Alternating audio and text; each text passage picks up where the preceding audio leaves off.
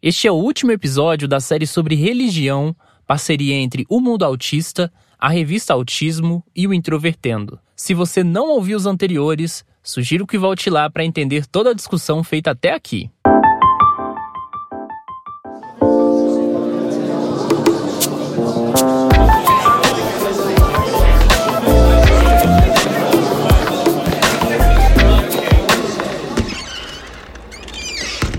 Introvertendo, um podcast onde autistas conversam.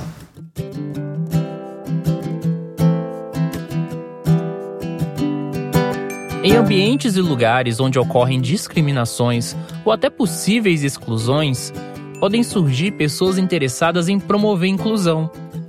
Neste último episódio da reportagem Religião, queremos contar a história de dois projetos sociais interessantes que visam interseccionar o autismo com a prática religiosa. Nossa primeira história é da Tatiana Kissen-Huck, que é evangélica e tem quatro filhos, dois deles autistas. A experiência com o autismo a levou a desenvolver projetos para a inclusão de pessoas com deficiência e suas famílias nas igrejas, nas quais fez parte na última década. Atualmente, ela congrega na Igreja Batista Memorial de Alphaville, em Barueri. Ela contou pra gente como surgiu esses projetos de longa existência. Eu encontrei uma, uma pessoa que ela é minha amiga até hoje, uh, ela chama Marie, e ela também tem dois filhos com autismo. Ela tem Pedro e o Luiz. Então, nós começamos a, a conversar e nós começamos a, a ela já tinha um grupo, na verdade, que era um grupo do Yahoo, e ela comentou que existiam grupos que ela participava em igrejas, né? A gente conversando surgiu essa ideia de transformar esse grupo que a gente, que ela tinha esse grupo virtual de mães em um grupo presencial. E então nós começamos a fazer esse grupo presencial, não na igreja que eu estou agora, numa igreja anterior, e foi muito legal, a gente teve assim um, um retorno muito grande das mães. E as mães vinham com as crianças e aí a gente ficava, os voluntários, eu organizava os voluntários para ficarem com as crianças. Então foi daí que surgiu essa questão do grupo, que é o grupo a mais, de se reunir uh, presencialmente. No momento agora, a gente continua com o grupo, já faz isso já faz nove anos quase, é, o grupo passou por várias transformações, mudanças. Então, um, a Marie mudou para os Estados Unidos novamente. Quando ela mudou, nós começamos a reunir o grupo desse mesmo formato. As mães iam ao, ao grupo, ao, aos encontros, e os voluntários dessa nossa igreja de agora, né, ficavam com, com as crianças. E os voluntários são super, super assim, especiais, são pessoas incríveis mesmo, que amam ali estar com as crianças, não é, não é uma coisa que é forçada, que a gente impõe, a gente convida né, algumas pessoas para fazerem parte, geralmente pessoas que têm mais habilidade, né, não são pessoas profissionais, mas são pessoas que gostam de criança. Ou seja, Tatiana tem vários grupos atualmente. O A Mais é um grupo de suporte para famílias atípicas e promove informação sobre autismo com a participação de profissionais fora do culto. Há também um grupo de mães com pessoas com deficiência, mais focado em assuntos religiosos.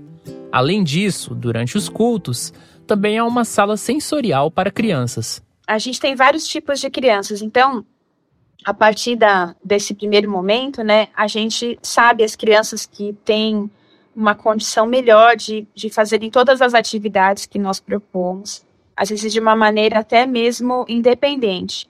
Outras crianças precisam de um suporte de um voluntário para só guiá-las de uma atividade para outra. Nem é uma intervenção muito grande, mas é só mesmo ali, tá ali do lado, para a criança saber que tem ali alguém ali com ela. Outras crianças, elas precisam de uma intervenção um pouco mais forte. Então, os voluntários estão ali com elas, às vezes usa, a gente usa até o conector. Muitas vezes elas estão numa atividade e elas não conseguem seguir para outra atividade, então elas voltam um pouquinho para a sala do aconchego, ou elas vão ajudar em alguma coisa, porque tem umas crianças já um pouco maiores. Então a gente tem um projeto que, que é para incluir mesmo de, de A a Z. Nós temos algumas voluntárias muito, muito assim, especiais, ponta firme, gente que estudou, que fez. Tem uma pessoa, uma voluntária que chama Juliana, ela fez o, o trabalho dela de doutorado em cima desse, desse projeto da, da, da nossa igreja, né? Ela é da nossa igreja e ela é, realmente vestiu a camisa. Então, a gente foi agregando pessoas muito, muito especiais, pessoas que são apaixonadas por essa inclusão. Kaya Bujadi tem dedicado os últimos anos de sua carreira como psiquiatra ao estudo e tratamento do autismo. Ele também é um dos responsáveis pela criação da Associação Caminho Azul, que busca fornecer suporte às famílias necessitadas e compartilhar conhecimentos e recursos com outras organizações que trabalham com autismo no Brasil. E o objetivo da Caminho Azul ele é dar assistência para as famílias carentes e organizar o raciocínio do autismo no Brasil. Então, o objetivo é ele dar suporte para as associações, porque a maior parte das associações são de pais, não são de pessoas técnicas. Elas precisam entender o que é real, o que, eles, o que é palpável, o que existe de proposta, o que, o que a ciência está trazendo de novidades realmente. Então, ela tem uma proposta assistencial, ela tem uma proposta educacional, e ela tem uma proposta de centralizar as informações, para que todo mundo possa, através dela, usar as informações gratuitas. Então, é, tudo, ela vai centralizar centraliza informações, o objetivo, e distribui, distribui para as pessoas gratuitamente, para que as pessoas saibam que lá é uma fonte de confiança. Entendeu? Caio destacou a importância de ter conhecimento adequado para auxiliar pessoas no espectro do autismo e seus familiares o mundo do autismo é um mundo, no Brasil pelo menos, mas eu, eu, vejo isso acontecendo no mundo inteiro, tá? Mas no Brasil isso me chama mais atenção. Ele é um mundo descentralizado, né? Desorganizado. Pessoas que estão em sofrimento, né? Que são as famílias com espectro do autismo, elas são abordadas assim por inúmeras informações, inúmeros profissionais e, e muita gente, às vezes até sem perceber, tá? Eu não, eu não vou nem caracterizar isso como maldade, porque não, não é, não é, às vezes não é maldade. Muitas vezes não é maldade. A maior parte das vezes não é maldade. Mas as pessoas acabam encaminhando essas famílias para determinados tipos de tratamento e de abordagem, em que as famílias acabam, é, por conta desse sofrimento, mergulhando em situações com, de muitas dificuldades. Então, a, o ser humano ele precisa saber ajudar. Né? Quando você vai ajudar alguém, você tem que ter muita sabedoria, porque se você se você tiver adoecido e você não tiver sabedoria e amor, essas três coisas, né? Você tem que estar saudável, você tem que ter amor e você tem que ter sabedoria. Você pode fazer mal para aquela pessoa, mesmo com uma intenção de querer ajudar. E as pessoas que estão com o espectro do autismo, as famílias, elas estão passando por um sofrimento muito grande. Mas a gente tem que tomar cuidado, a gente tem que cuidar desses corações. Posteriormente, Caio destacou a relevância de incorporar diversos conhecimentos provenientes de distintas crenças religiosas. Né? Quantas vezes já fui em templo budista meditar os ensinamentos de como eu, eu me controlo, eu controlo a minha própria mente, eu controlo meu próprio corpo. Né? Então, a capacidade que o budista tem de centralizar o espírito, conectar o espírito com a alma, com o corpo, né? e, e, e se estabilizar mentalmente. Então, a saúde mental do budista é, uma, é a melhor saúde mental que eu conheço. Então, se você souber aproveitar o que cada religião traz de bom, você vai ser feliz.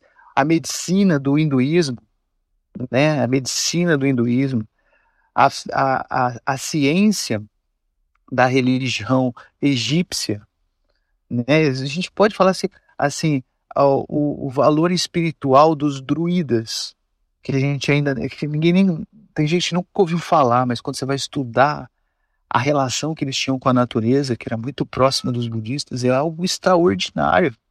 O que eles conseguiam extrair de energia para tudo que eles faziam da natureza era algo extraordinário, né? A disciplina que eles tinham, né? Então, assim, é muito fácil a gente enxergar o que, a, o que aquela religião tem de ruim por conta do ser humano que está aprendendo naquela religião ter dificuldades. É fácil a gente fazer isso. Mas é tão difícil as pessoas verem o que cada religião tem de bom. Quero, quero para a gente estar tá fazendo, né? Olhar para o outro, né? Como alguém que tem algo positivo para trazer para a gente, tem um grande aprendizado para gente, a gente aprender. E a gente fica às vezes fechado na nossa casa e esquece de abrir a porta para os irmãos. Né? Eu estou falando do conhecimento. A nossa casa íntima está atrás de educação. Então eu fico fechado numa educação única. É como se eu fosse para a escola e só estudasse física. E aí falasse assim, não, não, matemática não é verdade. não, português não existe. Né? Línguas, deixa. Eu sou de humanas, então vou estudar só língua. Vou estudar só história. Né? E aí eu esqueço que o universo ele, é, ele se divide, né? E, e tudo converge para uma coisa só. Por fim, os dois consideram muito importante incluir pessoas com deficiência nos ambientes religiosos. E o mais importante de tudo, respeito. A gente tem no nosso coração que a igreja é um lugar para todos, da mesma forma que eles vão em shopping, que eles vão em, nas escolas. E a igreja também tem que estar preparada para receber essas crianças e essas famílias, independente do grau de severidade que elas tenham. Muitas crianças também começaram a se desenvolver ali dentro de uma maneira assim surpreendente. A gente tem algumas crianças que até uh, começaram a entender a respeito de Deus, começaram a abrir seu coração para Deus. A gente muitas vezes tem crianças também que não conseguem compreender né, o que a gente está querendo ensinar, mas o que elas sentem é o amor.